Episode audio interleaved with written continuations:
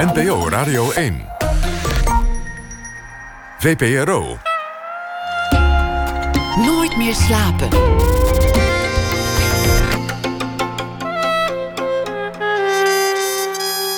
Met Esther Naomi Perquin. Goedenacht en welkom bij Nooit meer slapen. Michel Faber was zeer succesvol als schrijver, maar na zijn laatste roman kondigde hij aan geen boeken meer te schrijven. Na het overlijden van zijn vrouw Eva schreef hij nog wel poëzie. En straks spreken we Michel Faber over zijn eerste dichtbundel Tot Leven.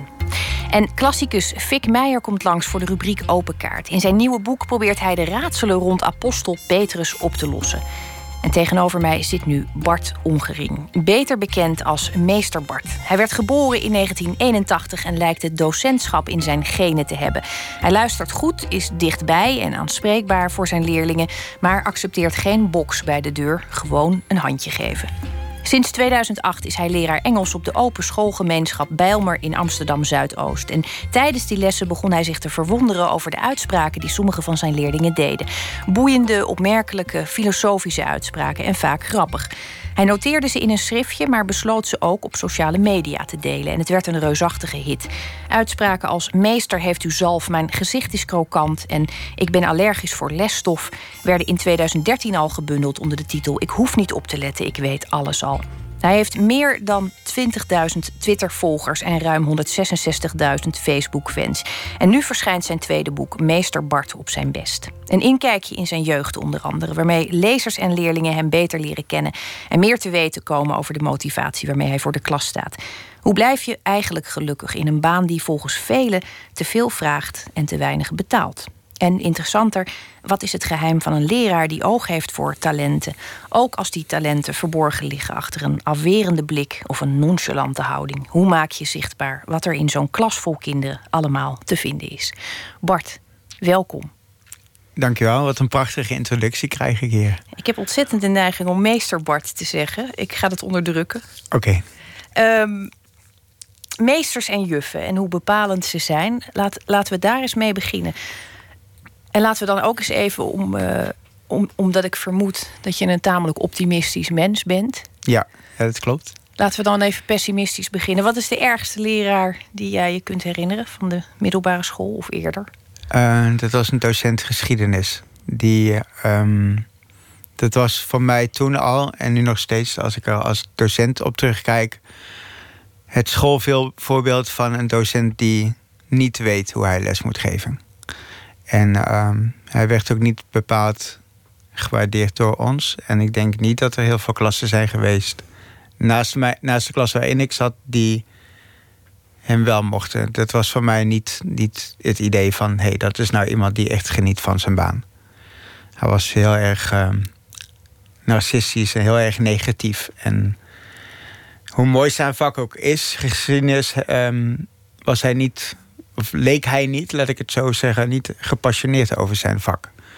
En dat weet ik nu nog steeds. Dat is, uh, hoe lang geleden? Twintig jaar terug had ik les van hem. En dat was dus ook door zijn toedoen niet een vak wat ik daarna koos om examen in te doen. Terwijl ik het vak wel interessant vond. Dus dat zo'n docent die doet of die kraakt, maakt of kraakt heel veel bij een leerling. En dat is, dat is toen, maar dat is nu nog steeds. Dat is van alle tijden. Heb je ooit de behoefte gehad of, of de aandrift gevoeld om hem iets aan te doen? Um, nou, um, ja, maar aandoen misschien. Ik heb, um, toen ik in het 3 MAVO zat... ik denk dat we daar later over terugkomen, op terugkomen... is mijn moeder overleden. En ik was in de ik, was, ik dacht tenminste van, hé, hey, hij weet hiervan. En de dag na de uitvaart van mijn moeder kom ik op school... en hij vraagt aan mij waarom dat ik mijn huiswerk niet heb gemaakt. En ik zeg van, ik had een begrafenis van, hallo, dat weet je toch? En hij zegt van, tegenwoordig heb, heeft iedereen wel een begrafenis. En toen dacht ik van, oké. En toen zag een vriend van mij van... oké, Bart wordt heel boos. Ik moet denk ik nu tussen beiden gaan springen. Want, Bart, want Bart die is nu emotioneel geladen. Komt hij al naar school. En die komt niet voor zo'n antwoord naar school. En die is, een beetje, die is een beetje voor me opgekomen. En dat heeft de hele klas toen gedaan. Want de hele klas is opgestaan en uit de les gelopen. En dat is wel iets waarvan ik nu denk als docent van... als mij dat zou overkomen, dan heb ik het wel echt heel erg verpest. En dat had hij toen ook. Dus dat was voor mij een soort van mokerslag van... oké, na dit jaar nooit meer geschiedenis. En wat, wat vond je het ergste? Dat hij het niet wist of dat hij eh, voor, waarschijnlijk voor de zoveelste keer liet blijken... dat hij jullie eigenlijk niet zag? Jullie eigenlijk niet hoorden, jullie... Ja, achteraf, achteraf zag ik dat natuurlijk, dat hij, dat hij ons en mij niet zag. Ik, ik nam het hem wel kwalijk dat hij niet wist ehm, dat, ik, dat ik mijn moeder verloren had. Ehm, maar misschien was het zo dat mijn mentor het niet door heeft verteld. Ik denk het eigenlijk wel. Ehm, maar dat was ook al in een schooljaar waarvan ik dacht van... Hey, ja, ja, die man die weet, die, weet, ja, die weet niet echt goed les te geven. Die, die heeft zo'n mooi vak, maar die weet het toch niet over te brengen op ons. Dus ik denk dat het een soort van combinatie was daarvan, ja. Het zijn hele uh, cruciale zaken. Toevallig was mijn lievelingsdocent, een man die mij eigenlijk gered heeft van de ondergang, was de geschiedenisdocent. Ja. Ehm, dus het, het kan een ontzettende impact hebben. Had jij ook zulke docenten er tegenover staan? Docenten die je hebben opgetild naar het licht? En... Ja, ik had een, ehm, een docent Engels, lerares. En het was een soort van uh, een klassenmoeder eigenlijk wel. Die was, het was een docent die, die wist hoe het moest om MAVO-leerlingen les te geven. Die had zoiets van... Ik sta met open armen bij de deur en ik wil jullie bijna een knuffel geven voor de les. En die zat nog net niet met thee en met koekjes in de les voor de leerlingen. Maar die, die wist heel erg op een persoonlijke manier haar Engels te doseren aan ons. En dat was een soort van rustpunt voor in de schooldag. Waarin wij als best wel moeilijk hanteerbare klas even stil werden. En dat deed ze niet door te schreeuwen. Dat deed ze gewoon omdat wij waardering hadden voor de manier hoe zij met ons omging. En dat was in dat docententeam wat wij hadden wel een bijzonder persoon. En daarnaast had ik een, docent Duits. En het was een, eh, een grote, sterke, forse Chinese man. En hij was heel erg autoritair en hij kon wel schreeuwen. En, maar hij kon ontzettend goed lesgeven. En als je met bij hem iets te bond maakte, dan stuurde hij jou er niet uit. Dan liet hij jou heel hard in zijn buik slaan. En dat deed hem helemaal geen zeer. Maar dat, dat deed ontzettend veel zeer aan je tedere 14-jarige vuistje. En ik denk dat alle jongens van de klas wel een keertje in zijn buik hebben mogen slaan. En uiteindelijk had de klas natuurlijk heel veel lol. En dat zijn wel dingen die, die ik 20 jaar, nog steeds, 20 jaar later nog steeds bij me draag. Dat, dat vergeet je niet. Dat, die middelbare schooltijd is toch een soort van periode in je leven waarin je herinneringen voor altijd gaat uh, bewaren, eigenlijk. Ja. Nou ja, daarom is het uh, vermoedelijk ook zo cruciaal. En ik, ik weet niet, ik denk eigenlijk dat heel veel docenten dat niet hebben geweten hoeveel invloed ze hadden destijds. Dat één opmerking, één compliment, maar ook één neerbuigende opmerking zo'n levenslange invloed kan hebben. Ik hoor nog steeds sommige docenten terug, ook, ook de nare dingen, mm ook de mooie dingen. En uh, wat mij net opviel is dat je beschrijft een van je favoriete docenten. Je zegt het was een soort klasse moeder. Dat moedergevoel, dat, is dat iets wat jij zelf als docent ook bent gaan nastreven? Een, een vader te zijn voor je klas? Ehm, niet bewust, maar um, toen ik wat, wat toen ik, kijk, toen ik ging lesgeven in 2008, in de eerste jaren ben je vooral bezig met hoe houd ik orde en hoe ben ik een leuke docent die toch al streng kan zijn, maar die ook waardering van de kinderen krijgt. Je bent ontzettend op zoek naar ehm, wie je bent voor de klas. En als je dat eenmaal onder de knie hebt, dan kom je toe aan het luisteren naar de kinderen en uh, naar datgene wat zij te zeggen hebben en wat zij nodig hebben. En dan uh, zodoende kwam ik eigenlijk toe aan het noteren van die uitspraken. En later zei een meisje een keer: Op school bent u eigenlijk mijn vader. En dat was eigenlijk voor het eerst dat ik dacht: van wauw, dat, dat, is, dat is niet alleen maar een hele abrupte uitspraak, maar misschien ook wel een hele mooie uitspraak. Het zijn hele mooie woorden. Dat is eigenlijk een heel groot compliment. En ik kon eigenlijk alleen maar heel erg bijna nederig dankje zeggen En dan, want je staat even zo van de slik. Het raakt je wel als je zoiets hoort. En dan denk je van ja, dan, misschien is dat dan wel zo. Lang niet voor alle kinderen, zeker niet, maar wel voor haar. En dan denk je van, ik denk dat het, mag, dat het goed is. Dat het, dat het oké mag zijn. Ja. Je zei net, de eerste jaren eh, ben je vooral bezig met, met leren orde houden. Ja. Ik heb dat altijd een wonder gevonden. Ik begrijp het nog steeds niet. Hoe dat, hoe dat mensen lukt. Ik kom wel eens in, in, zo'n klas als, als gast. Dan, dan, dan, dan krijg je een, een, een, nou, een drie, drie HAVO-klas bijvoorbeeld. En dan kom je daar binnen en je, je ziet zo ontzettend veel tegelijkertijd gebeuren. Je ziet jongens onderuit gezakt. Je ziet meisjes met een telefoon. Je ziet, er, gebeurt ontzettend veel in zo'n klas. En de ene docent heeft op de een of andere manier iets... waardoor zo'n klas stilvalt en één, één kant op kijkt. Ja. En andere docenten lukt het volgens mij nooit. Of, of nou ja, misschien ben ik dan te pessimistisch. Misschien kom ik dan net op een verkeerd moment langs. Mhm. Maar ik heb dat nooit begrepen hoe dat werkt. Wat is het nou toch?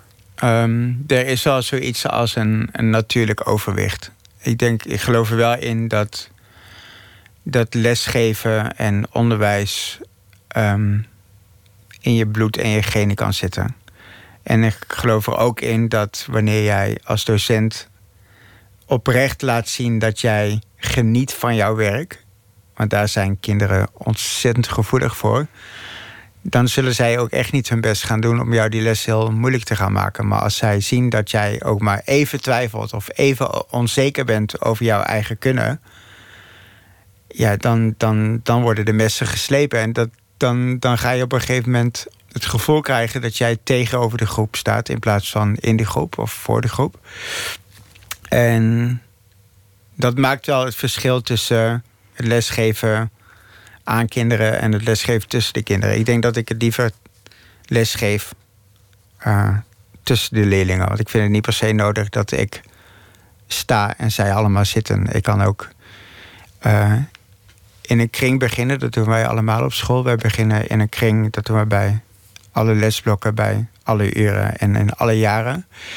En dan zitten die, stoelen dus staan dus in een kring. En dan zit je daar met of met 15 of met 28 kinderen. En jij zit op ongeveer gelijke hoogte met die kinderen. Zeker in de vierde klas zijn sommige jongens langer dan ik. Dus letterlijk en figuurlijk op gelijke hoogte. En ik denk dat dat verschil helemaal niet zo groot hoeft te zijn tussen een leerling en een docent. Dat zit hem niet in een u en een jij. En dat zit hem ook niet per se in een meester of meneer. Ik denk dat het dat hem vooral zit in dat jij het als docent voor elkaar krijgt om waardering van die kinderen te krijgen. Maar dat lukt je alleen maar als je ook laat zien dat jij waardering voor hen hebt. En de kinderen zijn daar, wat ik net al zei, ontzettend gevoelig voor. Die, die weten meteen wanneer jij met de goede bedoelingen voor de klas staat of niet.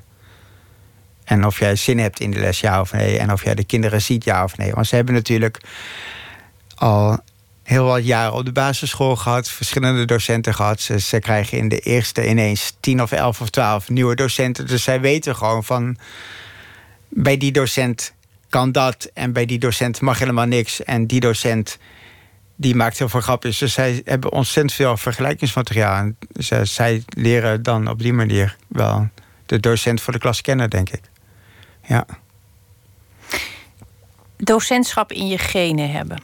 Het heeft toch wel even geduurd voordat je erachter kwam dat dat bij jou ook het geval was. Je hebt een beetje een, een omzwerving gemaakt voordat je daadwerkelijk als de als de leraar eindigde waarmee je ooit bedreigd werd door diverse mensen. Ja, ja dat klopt. Ik heb ehm, eh, de man die uh, mij Duits gaf, die zei over 15 jaar sta jij voor de klas.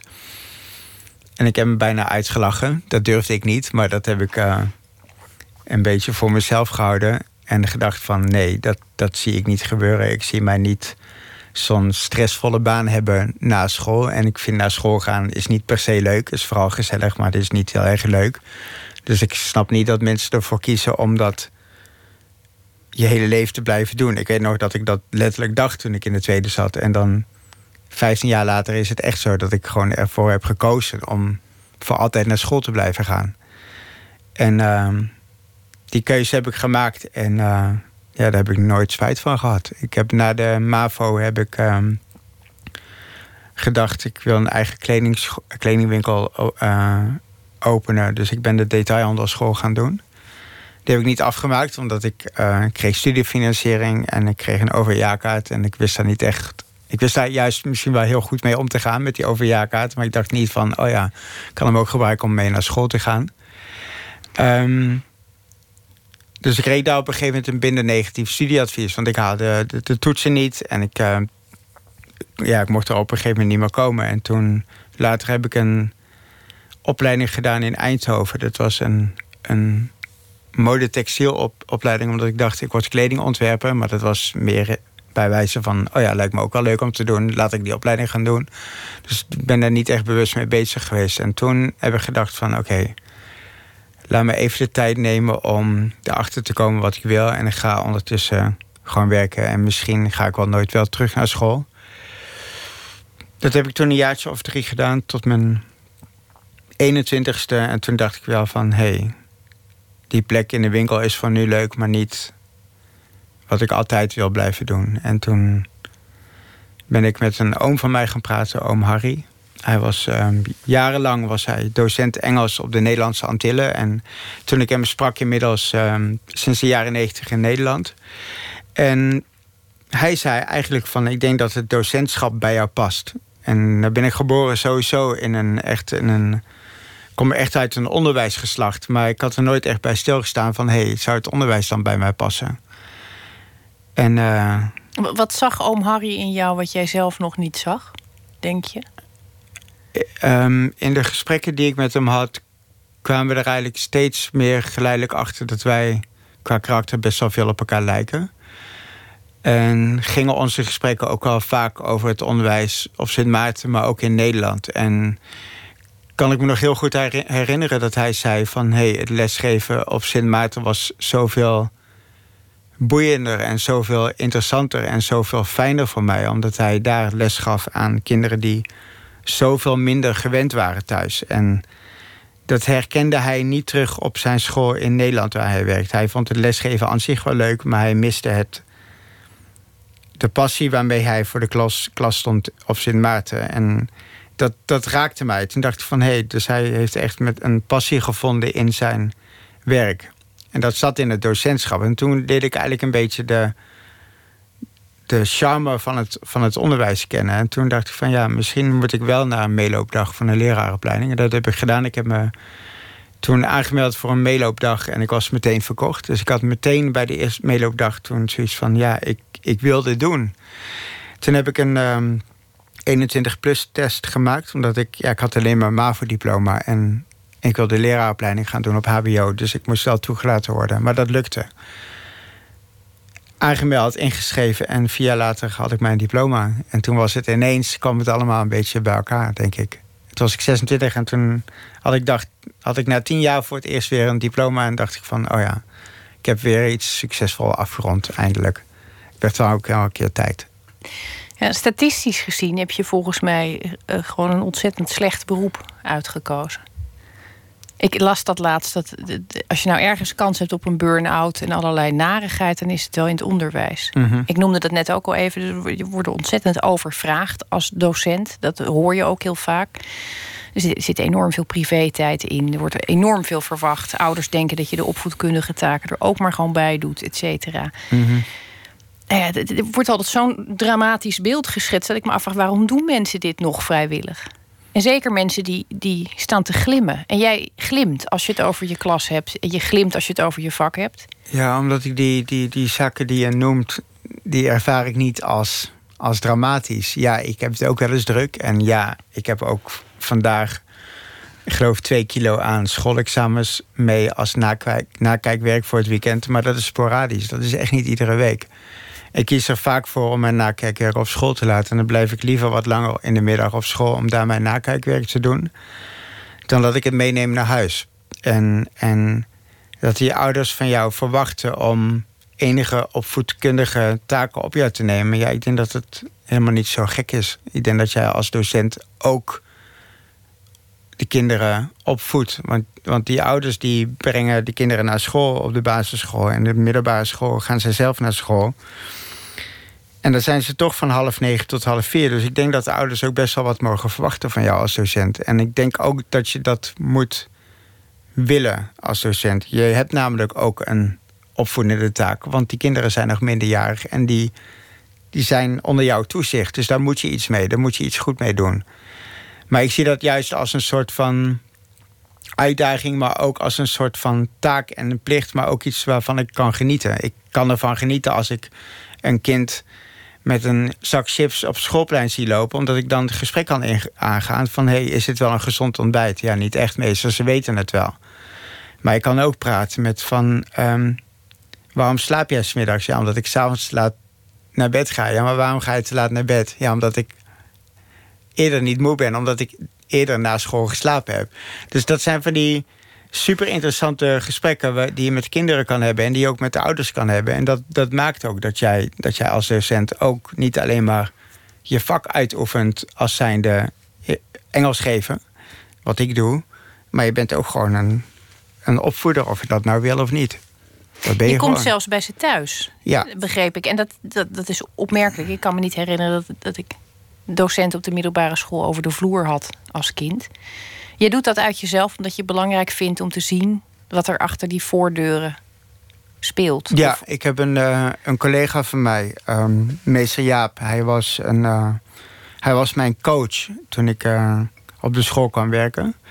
Wij krijgen nieuwe docenten werkzaam op die school. Of je nou net vers van de leraaropleiding komt... of dat je al 35 jaar voor de klas staat. Je krijgt een coach om te kijken van... hey, pas jij als docent op deze school... en kan je toen nog tips meekrijgen. En hij ging als mentor op huisbezoek. En dat maakte indruk bij mij. Toen dacht ik van, hé, hey, op mij. En toen dacht ik van, hé, hey, dat wil ik ook gaan doen. Dat doe ik niet als docent, maar wel als mentor. Dat, maar dat zijn er nog steeds 28. En dat doe ik omdat ik um, bij ons op school ben je twee jaar lang ben je mentor van een klas. En heb je best wel even tijd om te investeren in de band met de ouders en met de kinderen.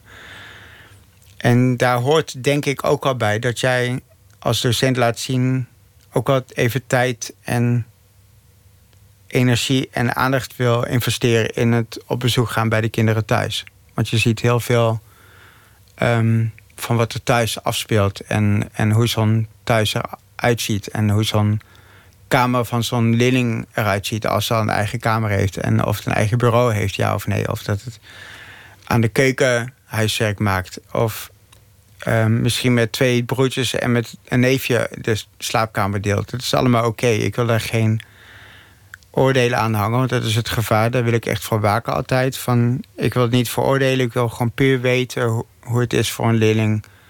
Hoe de dag eruit ziet voordat een kind naar school gaat... en hoe een dag eruit ziet na half vier als zo'n kind thuis komt. Puur om beter te begrijpen hoe zo'n kind naar school komt... en hoe een kind naar huis gaat eigenlijk. En om misschien te begrijpen waarom dat kind niet altijd zijn of haar huiswerk heeft gemaakt. Dus ik denk dat. En daaruit maakt het dat je als docent niet altijd even consequent moet zijn. Dat klinkt eigenlijk gek. Je zou denken dat je altijd consequent moet zijn als docent. Maar ik denk dat je als goede docent juist vaak niet consequent moet zijn. Want er zijn gewoon heel veel verschillen tussen leerlingen. Het is een hele uh, intieme vraag, maar ik heb het gevoel dat, dat ik dat wel kan vragen. Um, je hebt je moeder jong verloren. Mhm. Zij was heel hartstochtelijk over onderwijs. Denk je dat ze trots op je zou zijn? Dat ze, dat ze dit optimisme en de gedrevenheid... dat ze, daar, dat ze, dat ze daarnaar kan kijken en, en kan denken... zo moet het? Ja, ik denk het wel. Ik, kijk, ik, ik, ik, ik weet niet veel van mijn moeder... hoe zij zou zijn geweest als juf. Ik kan me daar een, een voorstelling bij maken. Maar voordat zij mij kreeg, is zij gestopt met het lesgeven op de basisschool. Maar wel met het idee van: hé, hey, als ik. Als mijn kinderen allemaal naar school gaan, ga ik vast wel weer terug het onderwijs in. Dat geloof ik wel. Maar ja, daar heeft zij nooit aan toe mogen komen. Maar ik denk wel dat zij op haar manier een docent is geweest. waar ik als docent ook al een beetje op lijk. Ik weet wel dat wij als karakter, qua karakter ook best wel vaak op elkaar leken. Dat, dat, dat kan ik me gewoon nog goed herinneren. In de tijden en de momenten die ik met mijn moeder heb gehad. Um, of we trots zou zijn, ja ik, ja, ik hoop het wel. Ik hoop dat zij zoiets heeft van... hé, hey, uh, Bart is goed terechtgekomen na, na mijn overlijden. Ja, dat, natuurlijk hoop je dat als zoon. Maar ja, of zij het meekrijgt, ja, dat weet ik niet. Ja. Maar trots, ja, ik ga er maar vanuit van wel. Ja. Ik denk dat we daar met een, met een gerust hart vanuit kunnen gaan. Ehm, er zijn plannen om zelf vader te worden. Ja. Hoe lang laat je ons nog wachten, Bart? Um, nou, het levert eh, ongetwijfeld weer een hele stroom schitterende columns op, namelijk. Um, ja, dat, ja, dat staat op de planning. We gaan uh, eerst trouwen, mijn uh, verloofde Rachel en ik. En we zijn er flink voor aan het sparen. En ik denk dat we daarna willen verhuizen naar een wat groter huis. Want we wonen vrij klein in Amsterdam. En dat we daarna aan, aan kinderen gaan beginnen. Dat gaat absoluut komen, maar ik denk dat het... Ja, in, in, als ik het in tijd moet uitdrukken, denk dat het een jaartje of twee is. Dat dat is. Maar ik kijk er erg naar uit. Want het lijkt mij ook wel bijzonder om, om zelf een kind op te mogen voeden. Fulltime, na het, naast het tijdelijk in het leven zijn van uh, jongeren. Want dat, dat ben je als docent. Je, je, hebt, je, bent, een, je bent van tijdelijke invloed. Je hebt, een, je hebt een jaar of misschien twee schooljaren als je geluk hebt in het leven van een kind die nog veel meer docenten heeft. En als vader mag je daar dan ineens fulltime zijn. Dat lijkt me heel bijzonder. We kijken er naar uit en ook naar de, de columns die daar ongetwijfeld over verschijnen. Bart, dank je wel dat je er was. Graag gedaan. Na het nieuws gaan we verder met het tweede uur van Nooit meer slapen. En dan spreken we onder andere F. Starik. En we gaan naar Making Africa in de kunsthal. Dat na het nieuws van 1 uur. Op Radio 1, het nieuws van alle kanten.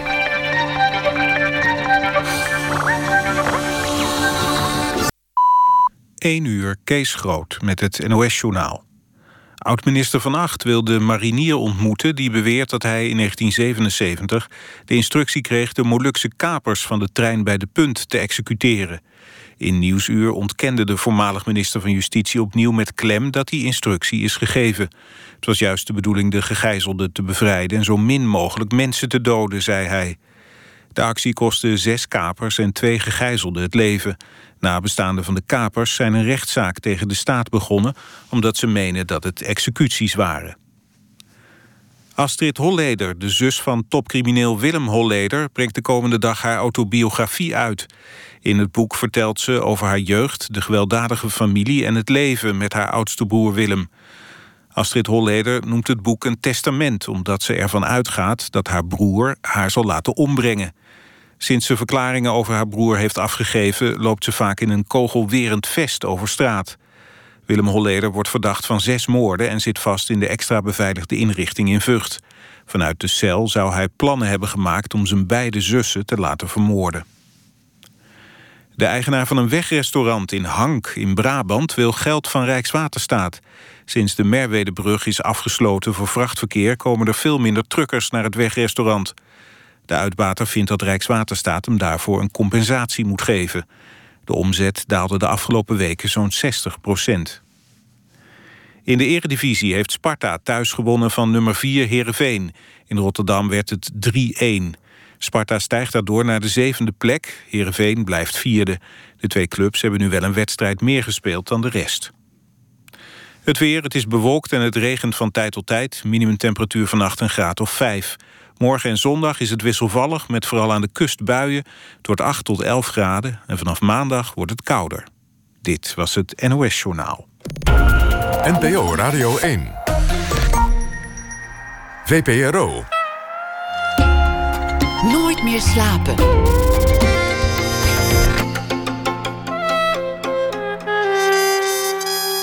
Met Esther Naomi Perquin. Welkom terug bij Nooit meer slapen. Michel Faber schreef vier romans, waaronder Onderhuids en Lelieblank Scharlakenrood. Nu verschijnt zijn eerste dichtbundel, Tot Leven. Een monument ter nagedachtenis aan zijn vrouw Eva, die stierf na een lange strijd tegen kanker.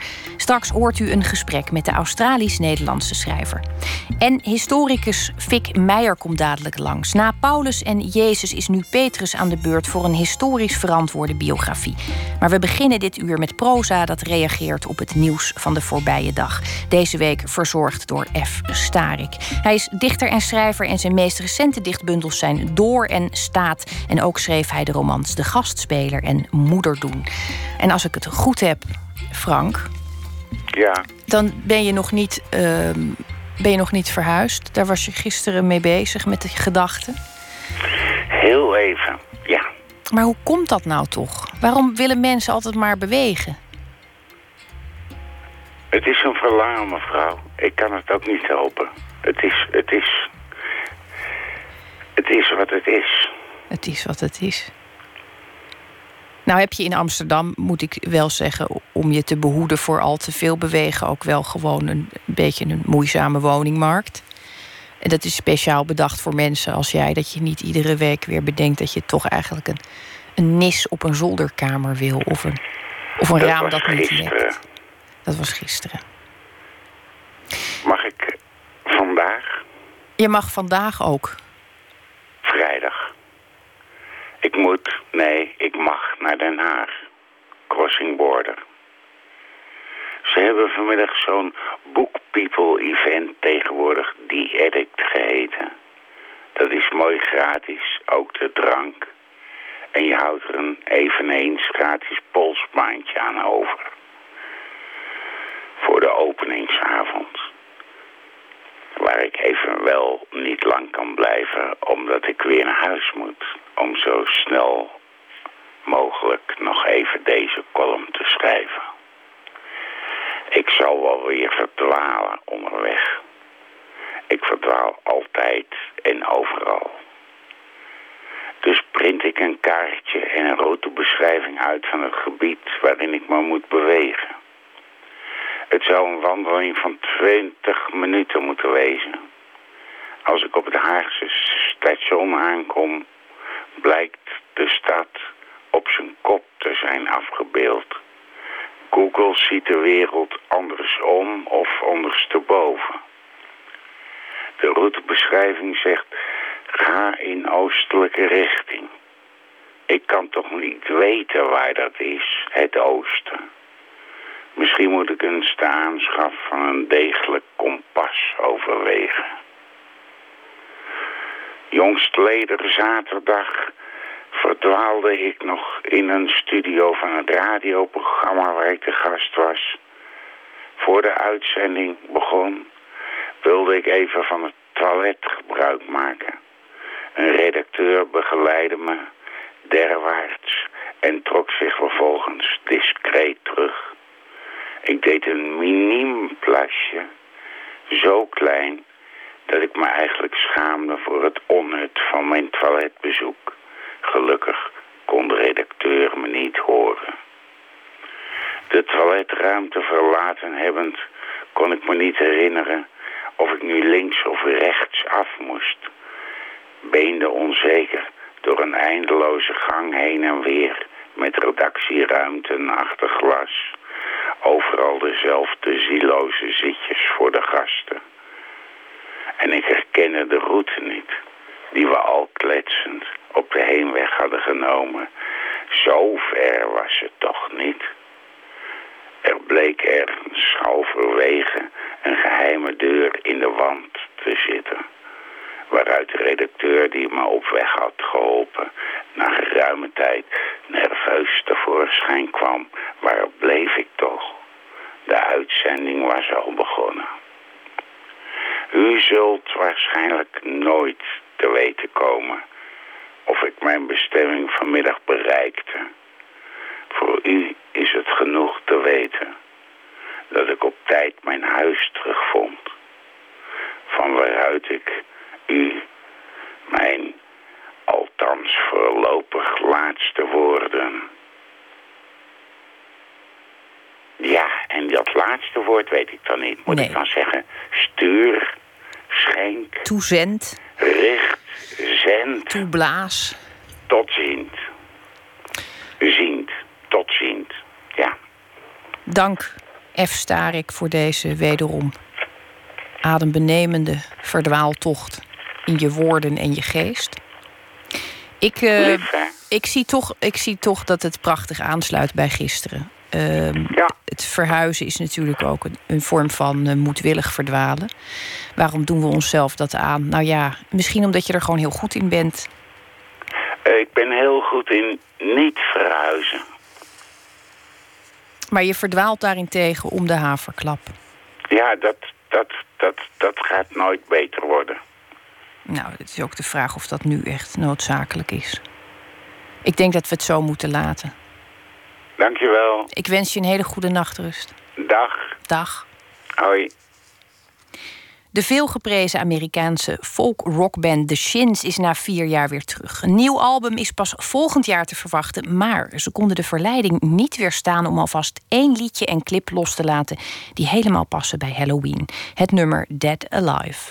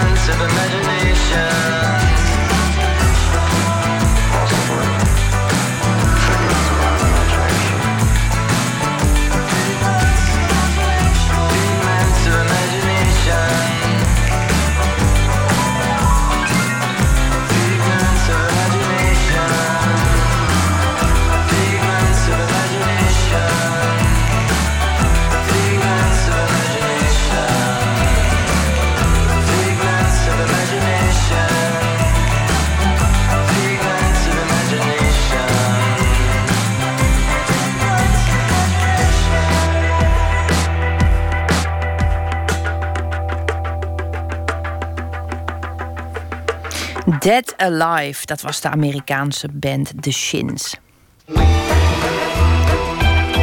Nooit meer slapen. Michel Faber werd geboren in Den Haag, groeide op in Australië en woont nu in een afgelegen treinstationnetje in Schotland. Zijn boeken zijn in bijna 40 talen vertaald en zijn debuutroman Under the Skin werd verfilmd met Scarlett Johansson in de hoofdrol. Hoe groot zijn succes ook was, vlak voor het verschijnen van zijn laatste roman, Het Boek van Wonderlijke Nieuwe Dingen, maakte hij bekend dat dat zijn laatste zou zijn. Zijn vrouw Eva leed toen al enkele jaren aan een dodelijke vorm van kanker.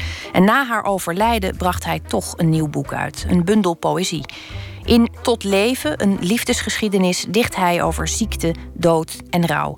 Michel Faber is in het land en Emmy Colau sprak hem over zijn gedichten.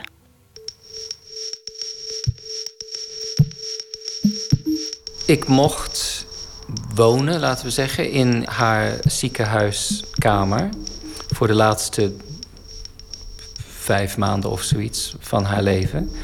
De dagen waren natuurlijk heel lang voor haar en voor mij. Want aan dat soort kankersterven duurt een hele poos.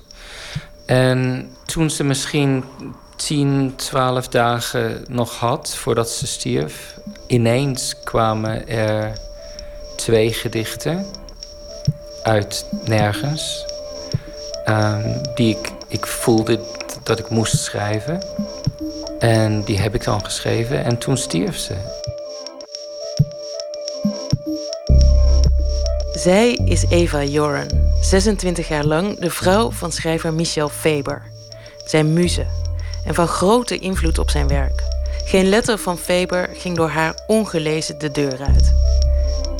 Ze leed aan een dodelijke vorm van beenmergkanker. Ik heb die gedichten nooit aan haar kunnen lezen. Ze was toen te ziek en ze was eigenlijk niet bewust meer. Faber schreef eigenlijk zelden gedichten. Vroeger zei hij dan ook wel eens voor de grap dat hij, gezien het tempo waarin hij gedichten schreef, tenminste 90 zou moeten worden om er ooit genoeg voor een bundel te krijgen. Maar na de dood van Eva blijven de gedichten komen. Soms een aantal dagen niet, soms opeens vijf per dag. Hij beschrijft er liefdevol en vaak pijnlijk nauwkeurig de aftakeling in, het stervensproces en de onmetelijke rouw daarna. Tijdens een van zijn voordrachten leest Faber eigenlijk vrij spontaan er een aantal van voor aan zijn publiek. Ze slaan in als een bom. Ik merkte dat mensen um, huilden en, en ik, ik kon zien aan hun gezichten dat, dat er sterkte was in, in, in die gedichten. Dus ik dacht wel, misschien is er, is er een reden waarom ik deze gedichten aan andere mensen geef. In plaats van dat ik ze alleen voor mezelf geschreven heb. In overleg met zijn uitgever besluit Faber er een bundel van te maken. Maar tijdens de samenstelling ervan merkte hij dat er iets miste. Er behoorde daar iets wat, wat er niet was. En dat was de, de nacht dat Eva stierf. En daar kon ik niet over schrijven. Voor een hele lange tijd. Ik kon, ik kon de woorden gewoon niet vinden daarvoor. Het was te, te groot. Ik probeerde mezelf te overtuigen dat de absence, de, de, de afwezigheid van, van die nacht, dat dat een kracht zou hebben. Dat mensen zelf invullen of raaien wat er gebeurd was. Maar uiteindelijk eh, realiseerde ik dat ik moest eigenlijk daarover schrijven. Die, die, die nacht moest aanwezig zijn. Anderhalf jaar nadat ze stierf, kon ik de woorden vinden. Het was een kleine kamer. Ik zat schuin naast je bed. Het kon dus haast niet anders of we ademden wel iets van elkaars adem in. Ik had vanuit mijn stoel geen zicht op je gezicht, al zat ik nog geen meter van je hoofd. Ik dutte wat. Ik had mijn rust ook nodig. En jij was je niet, daar was ik vrijwel zeker van, van mijn aanwezigheid bewust. Ik dutte wat. Je was niet dood. Het bennengoed ging op en neer. Jij was zo angstaanjagend hulpeloos als een grizzlybeer in barensnood. Als een pasgeboren kind zo broos. Ik had mijn ogen even dicht. Twintig minuten, hooguit een half uur. Dat was het tijdstip dat je koos. Tot leven is de titel van de bundel. Wat natuurlijk een dubbele betekenis heeft. Van tot leven wekken, maar ook zoiets als op het leven. Het leven vieren, zegt Faber. In het oorspronkelijke Engels heet de bundel Undying. En dat klinkt wanhopiger dan tot leven. En dat zit ook in het boek. Wanhoop over de aftakeling, de rouw en kwaadheid over de jarenlang durende machtelgang, met maar één einde mogelijk. En Faber schuwt erin de lelijkheid van kanker niet. Sommige mensen die willen dat niet recht in het gezicht kijken, ehm, hoe, hoe vreselijk het was. Ze willen het uh, verpakken in, in iets moois en iets sentimenteels. En als dat, als dat is wat die mensen nodig hebben, dan respecteer ik dat. Um, maar ik zelf ben geen sentimenteel persoon en ik, ik wilde uitduiden hoe, hoe het echt is als, als je iemand verzorgt die kanker heeft. Vooral dat soort, uh, een kanker die, die een mens heel lelijk maakt. Dus tepels. Tepels over je hele lijf. Geprikkelde plasmapiekjes. Rood en paars. En soms voorzien van heuse tepelhoven. Je lichaam zwelgt in het genot van woekerende cellen. Heel weinig schrijvers of dichters schrijven daarover. Want er is eigenlijk een soort dwang bijna dat je, dat je moet zeggen: Nou, voor mij was ze altijd de mooiste vrouw ter wereld. Ehm, en natuurlijk, dat is niet waar meer. Als iemand dat soort kanker heeft, kan dat niet waar meer wezen. Ik wou daarover praten in, in een manier wat um, eerlijk was. Al die tepels zwellen van dag tot dag iets verderop. Ik heb besloten om die op jouw voet te volgen. Liefdevol te volgen, totdat hij afvlakt en verdwijnt. Of totdat jij dat doet. De vraag is, wat gebeurt het eerst?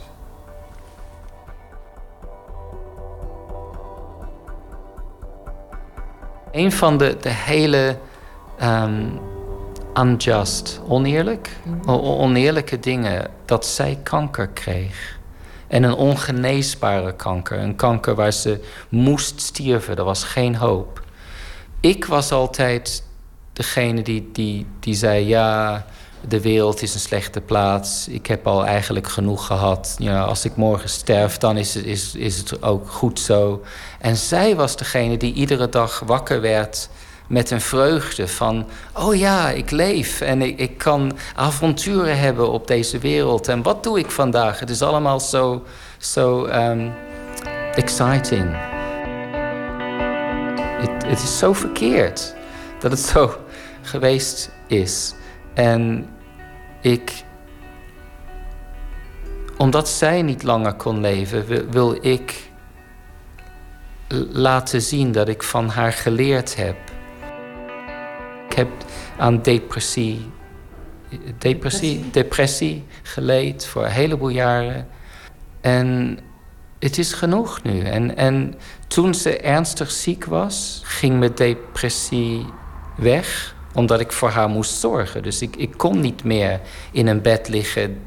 En nadat ze gestorven is, kwam de depressie ook niet meer terug. Dus ik, ik voel alsof ik, alsof ik nu een ander ecosysteem.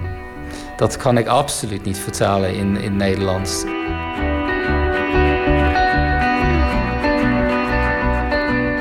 Het was groot nieuws in 2014 in de literaire wereld. Michel Faber kondigde vlak voor het verschijnen van zijn laatste roman in 2014 aan dat dat ook meteen zijn laatste zou zijn. Dat had hij al tien jaar eerder voor zichzelf besloten. Hij had alles gedaan wat hij kon, vond hij zelf. En de ziekte van Eva maakte zijn besluit alleen maar definitiever. Ze las alles wat ik schreef en gaf me heel goed advies. En nou, dat, dat gebeurt niet meer. Dat is, dat is nu over. Ik zou verbaasd zijn als ik, als ik nog een ander boek voor volwassenen zou schrijven. Maar ik wil wel een, een roman of een romantje, uh, een, kort, een, een kort roman schrijven voor kinderen, voor jongere lezers. Misschien tussen de leeftijden van 9 en 14, zoiets. Uh, en daar ben ik op het ogenblik aan, aan bezig. Ik wil ook leven, want een schrijver zit in een, in een kamertje en maakt kunst. En dat is een heel eenzaam bestaan. Ik wil graag genieten van, van een, een wees zijn, een, een creature. Want we hebben niet lang op, op, op deze wereld. Al de fabers, de, de mannelijke fabers in, in mijn gezin, zijn heel jong gestorven. Ik geloof niet dat er een mannelijke faber geweest is die langer geleefd heeft dan uh, eh, 59. En ik ben 56. En dat betekent niet natuurlijk dat het op mijn 59e verjaardag dat ik, dat ik doodval. Maar ik kan ook niet vertrouwen dat ik 80, 90 word.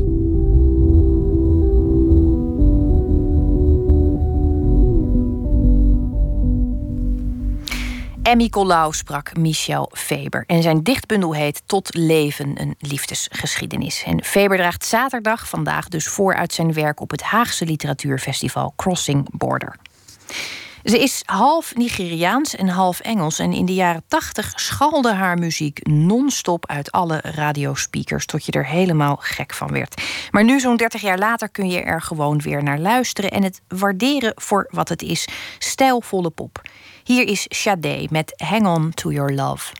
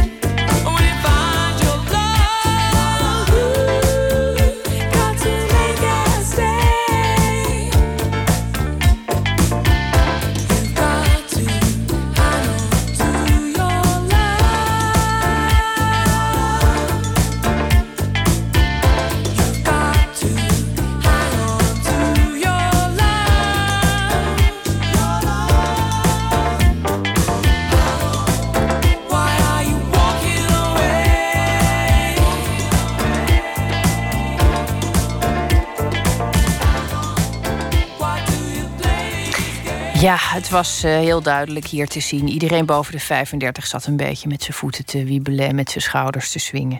Sade was dat met Hang On to Your Love uit 1984. Open kaart. In onze rubriek Open Kaart trekt de gast kaarten uit een bak met ruim 150 vragen over werk en leven. En dit keer doen we dat met de bekendste klassicus van Nederland, Vic Meijer. Een aanleiding is zijn nieuwe boek Petrus, leerling, leraar, mythe. En in deze biografie probeert de emeritus hoogleraar de raadselen rond het leven van apostel Petrus op te lossen. Eerder schreef Vic Meijer een reconstructie van de levens van apostel Paulus en Jezus. In zijn boeken en in zijn interviews legt hij vaak parallellen tussen de oudheid en het heden en dit nieuwste boek gaat dus over apostel Petrus, leerling, leraar, mythe. Fik Meijer, welkom. Dankjewel. Dat woord mythe, ehm, we hadden het er net heel even over. Ik, ik kan me eigenlijk alleen maar herinneren van Petrus dat hij op zijn kop gekruisigd werd. En dat hij begon te zeggen toen hij gevraagd werd om uh, toe te treden: U moet niet in mijn buurt komen, ik ben een zondig mens. Ik vond het altijd een hele innemende figuur. Maar is het waar? Uh, je hebt drie Petrussen. De eerste is de leerling. Dat is in de evangeliën. Als die in het voetspoor van Jezus uh, door Galilea trekt. En dan na de dood van Jezus wordt hij de leraar. En dan is hij leider van de gemeenschap van Jeruzalem. En trekt hij prediker door Galilea, Judea en belendende gebieden. En dan verdwijnt hij rond het jaar 52 verdwijnt hij uit de handelingen van de apostelen. Een van de boeken waarover zijn leven wordt geschreven. En dan is het een volkomen raadsel wat er met hem is gebeurd. Dan weet niemand. Niemand kan zeggen wat er gebeurd is. En dan anderhalve eeuw later, zo tegen het jaar 200, dan duiken er ineens verhalen op die dan Petrus situeren in Rome. Dus dan zou die vanuit uh, Judea naar Rome zijn gegaan. Dus die verhalen die komen op aan het eind van de tweede eeuw. En die beschrijven dan zijn leven in de jaren 50, 60. En hij zou dan, volgens die verhalen, tijdens Nero, uh, tijdens het regime van Nero, zou die zijn gekruisigd. Maar die verhalen zijn alleen maar te vinden in zogeheten apocryfe uh, verhalen. Dus verhalen waarvan we de auteur niet kennen, weten niet of ze echt zijn. En die verhalen, die vertellen dan een wonderlijk iets dat Petrus uh, gaat de strijd aan met een magier Simon Magus in Rome. Uiteindelijk krijgt Petrus dan uh, het aan de stok met de stadsprefect Agrippa, een man die aan de zijde van Nero stond. En dan zou hij zijn gekruisigd. En hij vroeg toen of hij omgekeerd gekruisigd zou worden. En in dat gekke verhaal van de handelingen van Petrus daar lees je dan ook dat ja, dat omgekeerd gekruisigd zijn, dat leert de mens dan om het leven te zien zoals het werkelijk is. Want als we ter wereld komen, dan komen we ook eerst met het hoofd naar beneden, komen we dan uit de moederschoot.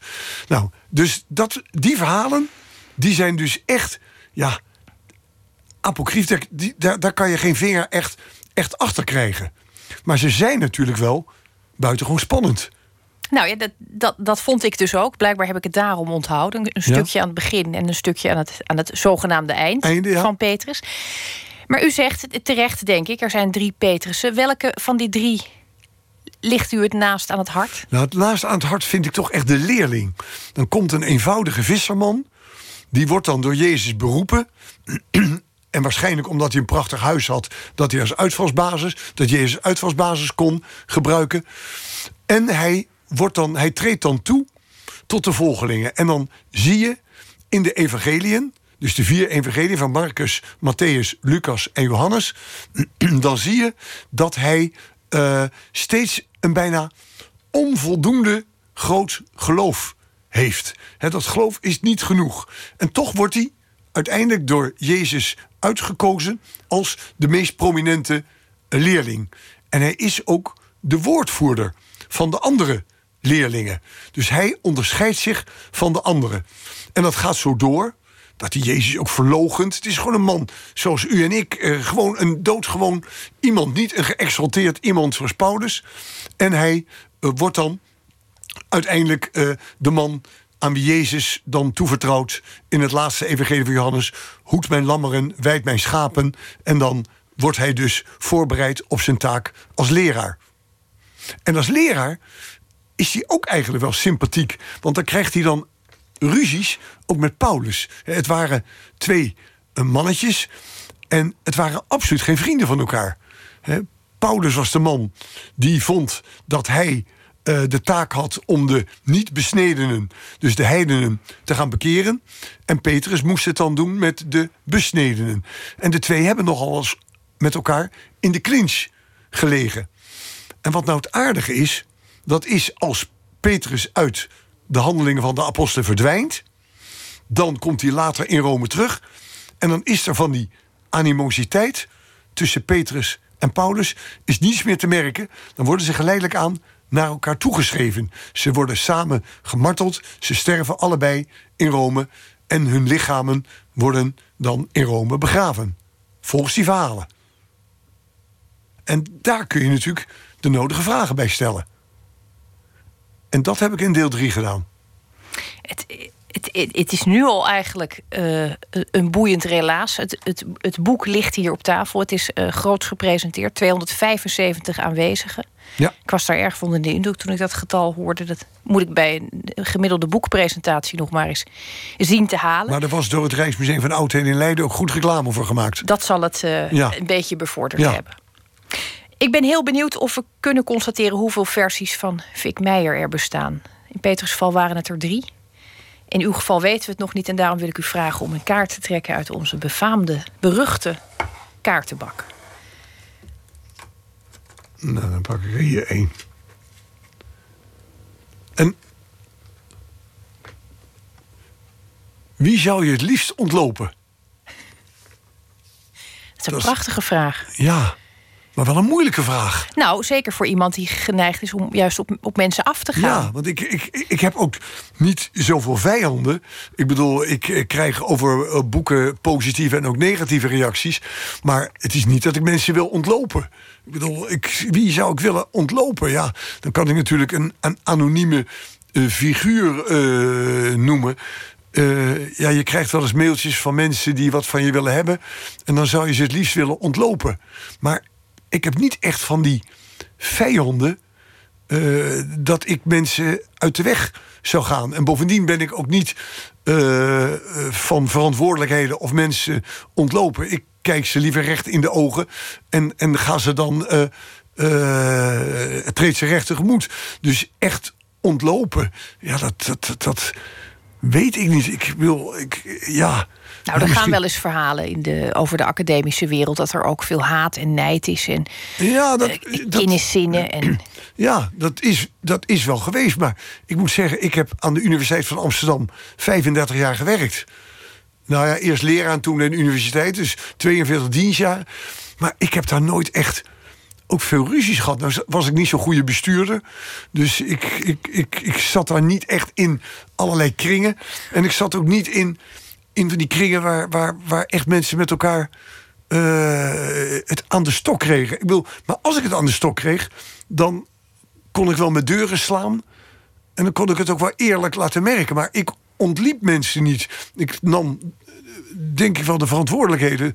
En misschien komt dat door mijn waterpolo verleden. Misschien had ik er misschien het liefst soms opgeslagen of zo. Maar dit, dit zijn dus de, de, kleine brokjes informatie waar een toehoorder alleen maar op kan hopen. Er is een waterpolo verleden. Ja, nou niet. Ik was geen goede speler, maar ik heb wel aardig gespeeld. Ik kon, en, en hoe lang?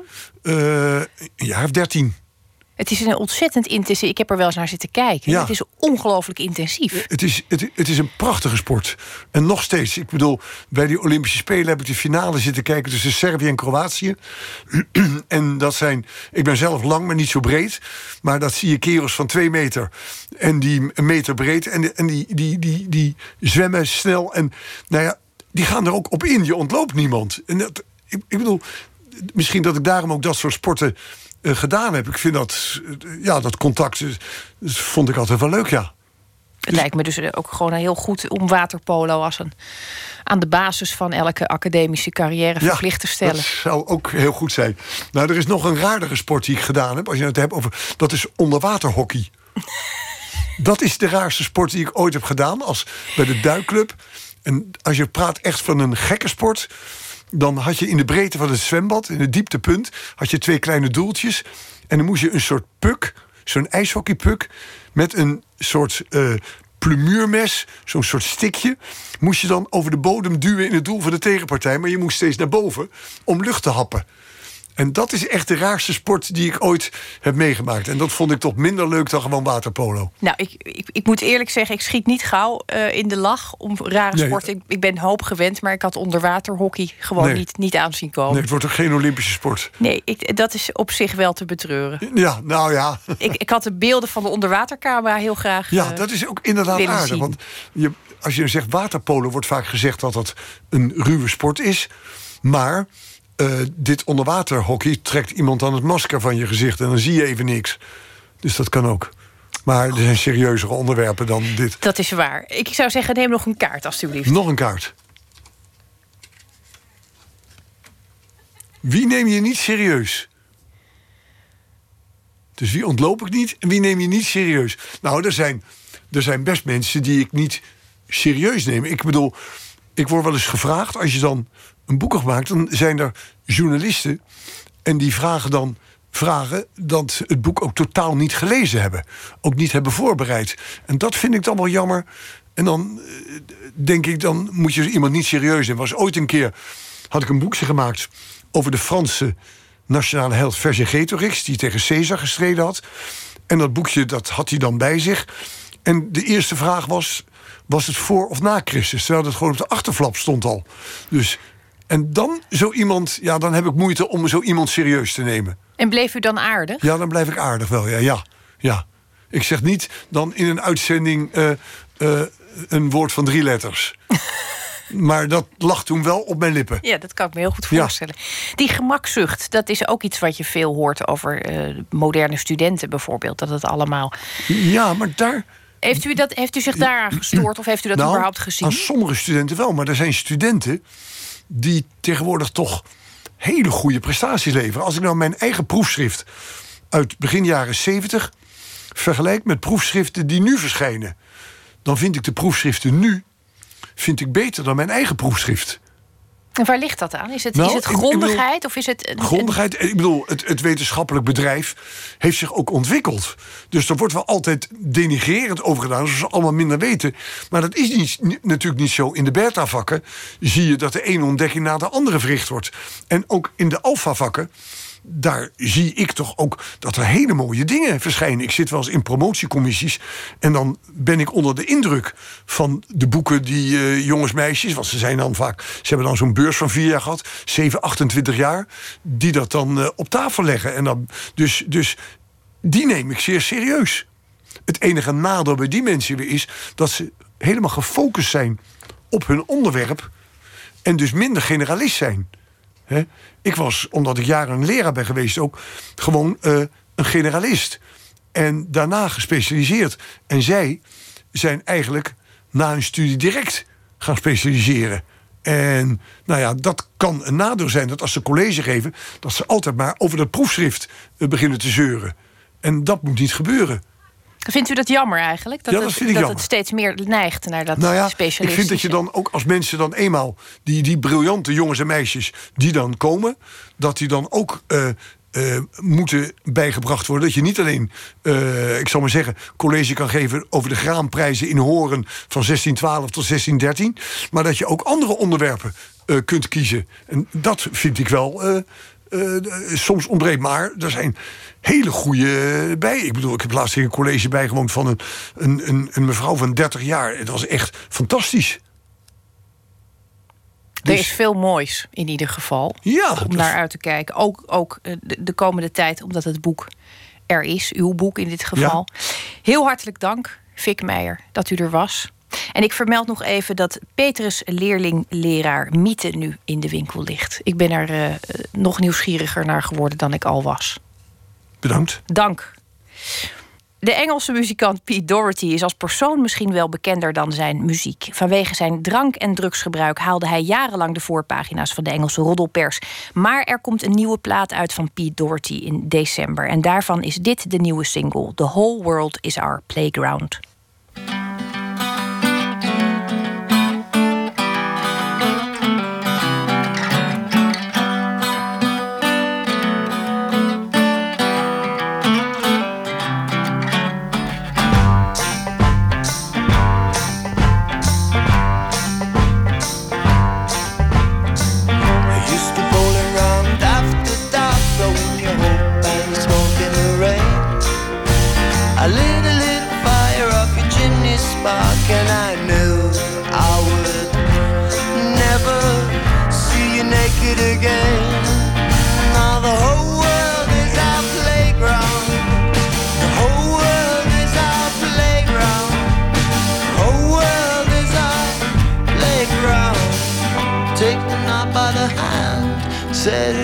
Fire again.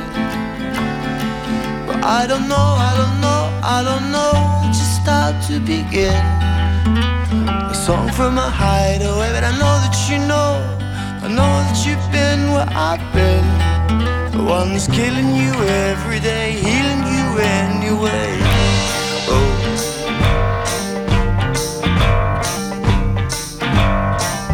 If I ever heard this song on the radio, swear I go out of my mind. But I try not to think about you every minute or so today.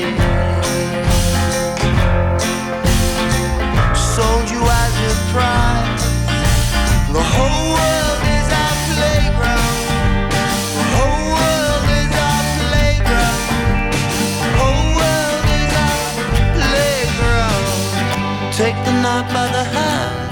Set it on fire again. The kitchen light's too bright, and the light of your mind is a sin. It's killing you every day, healing you anyway.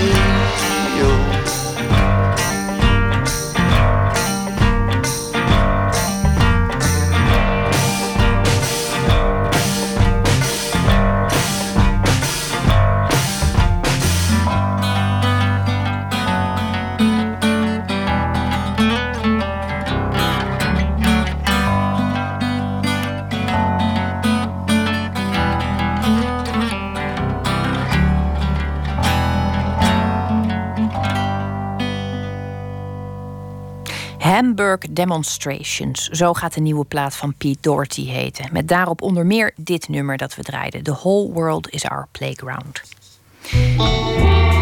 Nooit meer slapen. In Afrika is een nieuwe generatie designers opgestaan. Een die volop experimenteert en zich dankzij een steeds toegankelijker internet voedt met dezelfde beeldtaal die in het Westen gangbaar is. De Rotterdamse kunsthal laat werk van meer dan 120 hedendaagse Afrikaanse ontwerpers en kunstenaars zien in de tentoonstelling Making Africa. Verslaggever Luc Hezen vroeg de bezoekers naar hun indruk. We zien een, uh, een tentoonstelling van uh, kunst, uh, design, van kleding tot een paar slippers gemaakt van, van plastic flessen. Gemaakt door mensen uit Afrika. Erg mooi vinden we. En dat we een openbaring vonden dat Madagaskar net zo groot was als United Kingdom. Nooit geleden. We zagen twee flessen, die waren helemaal platgeslagen. Uh, met twee touwtjes, dus die fungeren als slippers. Er is hier een klein reclamefilmpje van een Afrikaans betaalsysteem met een mobiele telefoon. Het blijkt dus makkelijker te zijn om een uh, taxi met je mobiel af te rekenen ergens in uh, Nairobi dan dat het is ergens in New York. In dit gedeelte van de expositie steken ze een beetje te draak met kunst die wij maken. Dus je ziet hier bijvoorbeeld drie portretten 17e eeuw en daar hebben ze dan zeg maar zichzelf in gefotografeerd van die mannetjes in die majo's en zo. En dan zie je eigenlijk pas hoe belachelijk dat er allemaal uitziet. Ze hebben er een hele mooie eigen realiteit van gemaakt met wat hun dan drijft. En je ziet dan zo'n jongen in zo'n jurk en dan heeft hij er voetbalschoenen onderaan met een voetbal. Want dat is zijn passie. En dat vind ik wel heel mooi. In plaats van de ganzenveer en het perkament wat je normaal gesproken zou verwachten op zo'n foto. Die stoel van de AK-47 is natuurlijk heel indrukwekkend. Volgens mij helemaal gemaakt uit onderdelen of nagemaakte onderdelen van een automatisch geweer, de AK-47. dat is natuurlijk wel een ding wat, wat voor heel veel ellende zorgt in Afrika. Het is mooi om te zien dat daar een uh, gebruiksvoorwerp voor vrede van wordt gemaakt. Wat ik zelf ook heel indrukwekkend vond en waar ik nog nooit van gehoord had, was dat er een cultuur is ontstaan uh, waarin jongeren zichzelf filmen, vaak op een mobieltje. Dat ze ontzettend uh, uitgebreid en, en geweldig dansen, misschien zelfs een beetje gewelddadig. Een soort van nepgevechten zijn het, schijngevechten. En daarin is een element wat ze doen, is juist heel veel rijkdom. Bijvoorbeeld geld, uh, gebruiken als een soort performance onderdeel. Bijvoorbeeld geld in de fik steken of uh, hele dure Red Bull uh, blikjes kopen en daar dan hun handen mee wassen. Je kan ook de excessen en de rijkdom juist weggooien door je vingers laten glippen in de fik steken. Vooral de kleding vind ik erg mooi die ze ervan gemaakt hebben. Ja, veel, veel bloemen die terugkomen, allerlei soorten bloemen. Nou, ik zou er in Europa niet graag mee rondlopen, maar daar met die donkere mensen komt het wel goed tot hun recht. wat je hier ziet is dat wij altijd denken dat die mensen heel veel, dat wij heel veel moeten geven, maar dat ze veel meer te brengen hebben als het ware, wat we af en toe wel eens vergeten, denk ik. Omdat Afrika nu eindelijk door internet de mogelijkheid hebben om alle informatie ter wereld ook tot zich te nemen, wordt het eindelijk eerlijk. Er zitten gewoon superleuke, slimme, creatieve mensen die gaan helemaal los op de mogelijkheden nu. Dat we het niet meer moeten onderschatten. Dus dat er wel degelijk ook dingen komen uit Afrika qua kunst en design. Van tevoren had ik dat beeld niet. Ha. Ehm, nou, vier ballen van de vijf. Ik ben niet zo onwijs fan van exposities, merk ik. Maar voor de onderwerp geef ik er vijf. Eh, vier. Vier ballen. Oh, ik geef hem vier eh, balletjes, zeg maar. Vier balletjes. De tentoonstelling Making Africa is nog tot en met 15 januari te zien in de Kunsthal in Rotterdam. De Australische muzikant Cameron Avery, bekend van onder meer Tame Impala, werkt nu aan zijn soloalbum. En daar is al een nummer van prijsgegeven, C'est toi, waarin hij terugblikt op de eerste keer dat hij verliefd was. Kruip dus even dicht tegen elkaar aan, mocht u die kans hebben. Dit is Cameron Avery solo.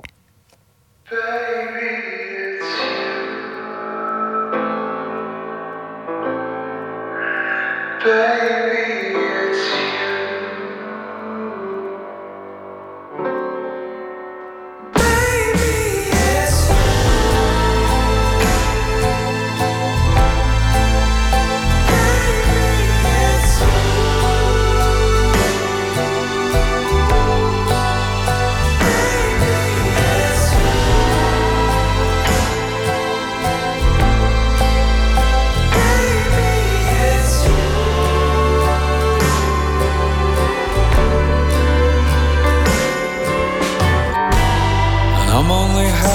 good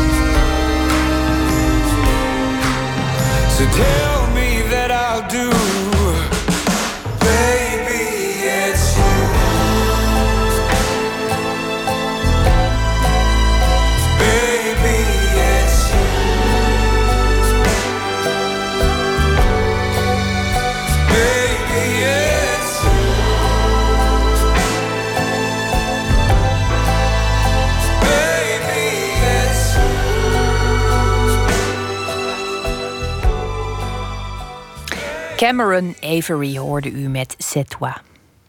We sluiten af met poëzie van Vrouwtje Tuinman. Deze week heeft ze al vier gedichten voorgelezen en toegelicht. En het laatste gedicht dat ze uitkoos heeft als titel Als niet nu, wanneer dan?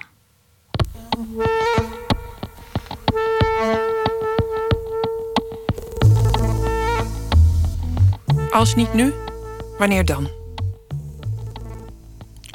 Er komt een moment dat je de wijsheid hebt bereikt om alleen nog de kroket te eten en niet het brood. Om, gewoon omdat het kan, je achtjes door de binnentuin te rijden. Met je rolstoel, all day long, terwijl je meezingt met de radio. Alles staat open.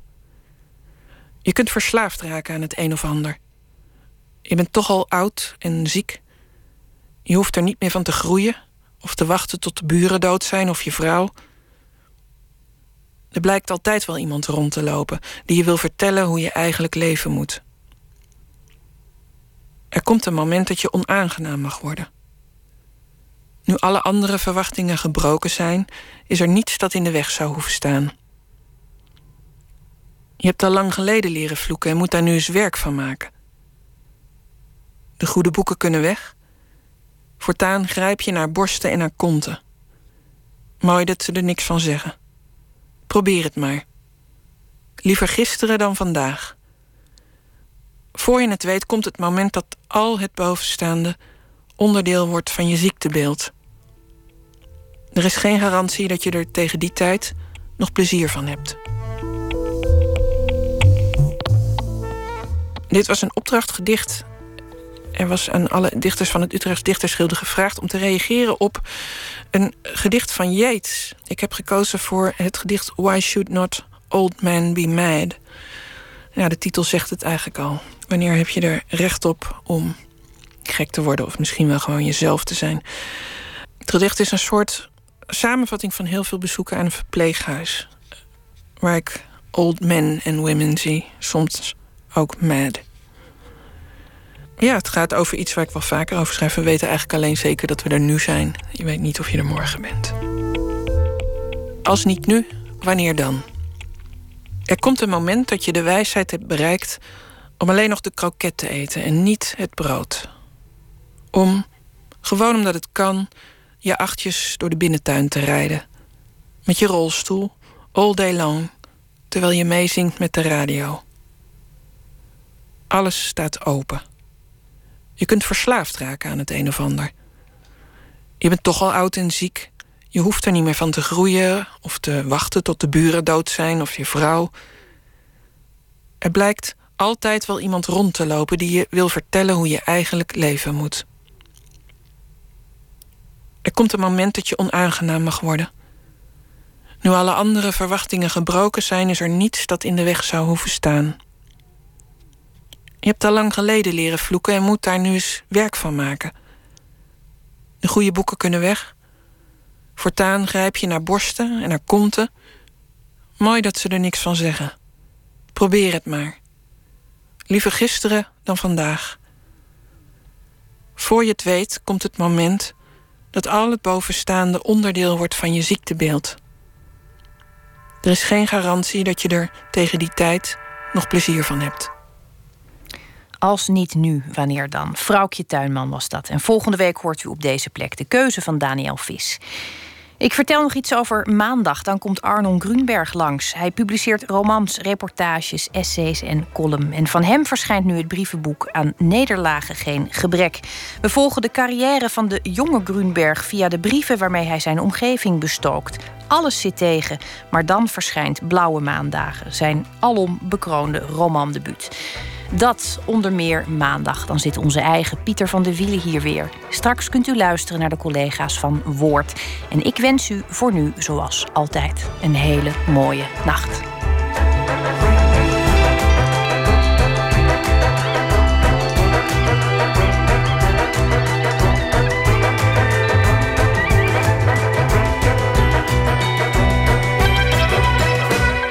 Op Radio 1, het nieuws van alle kanten.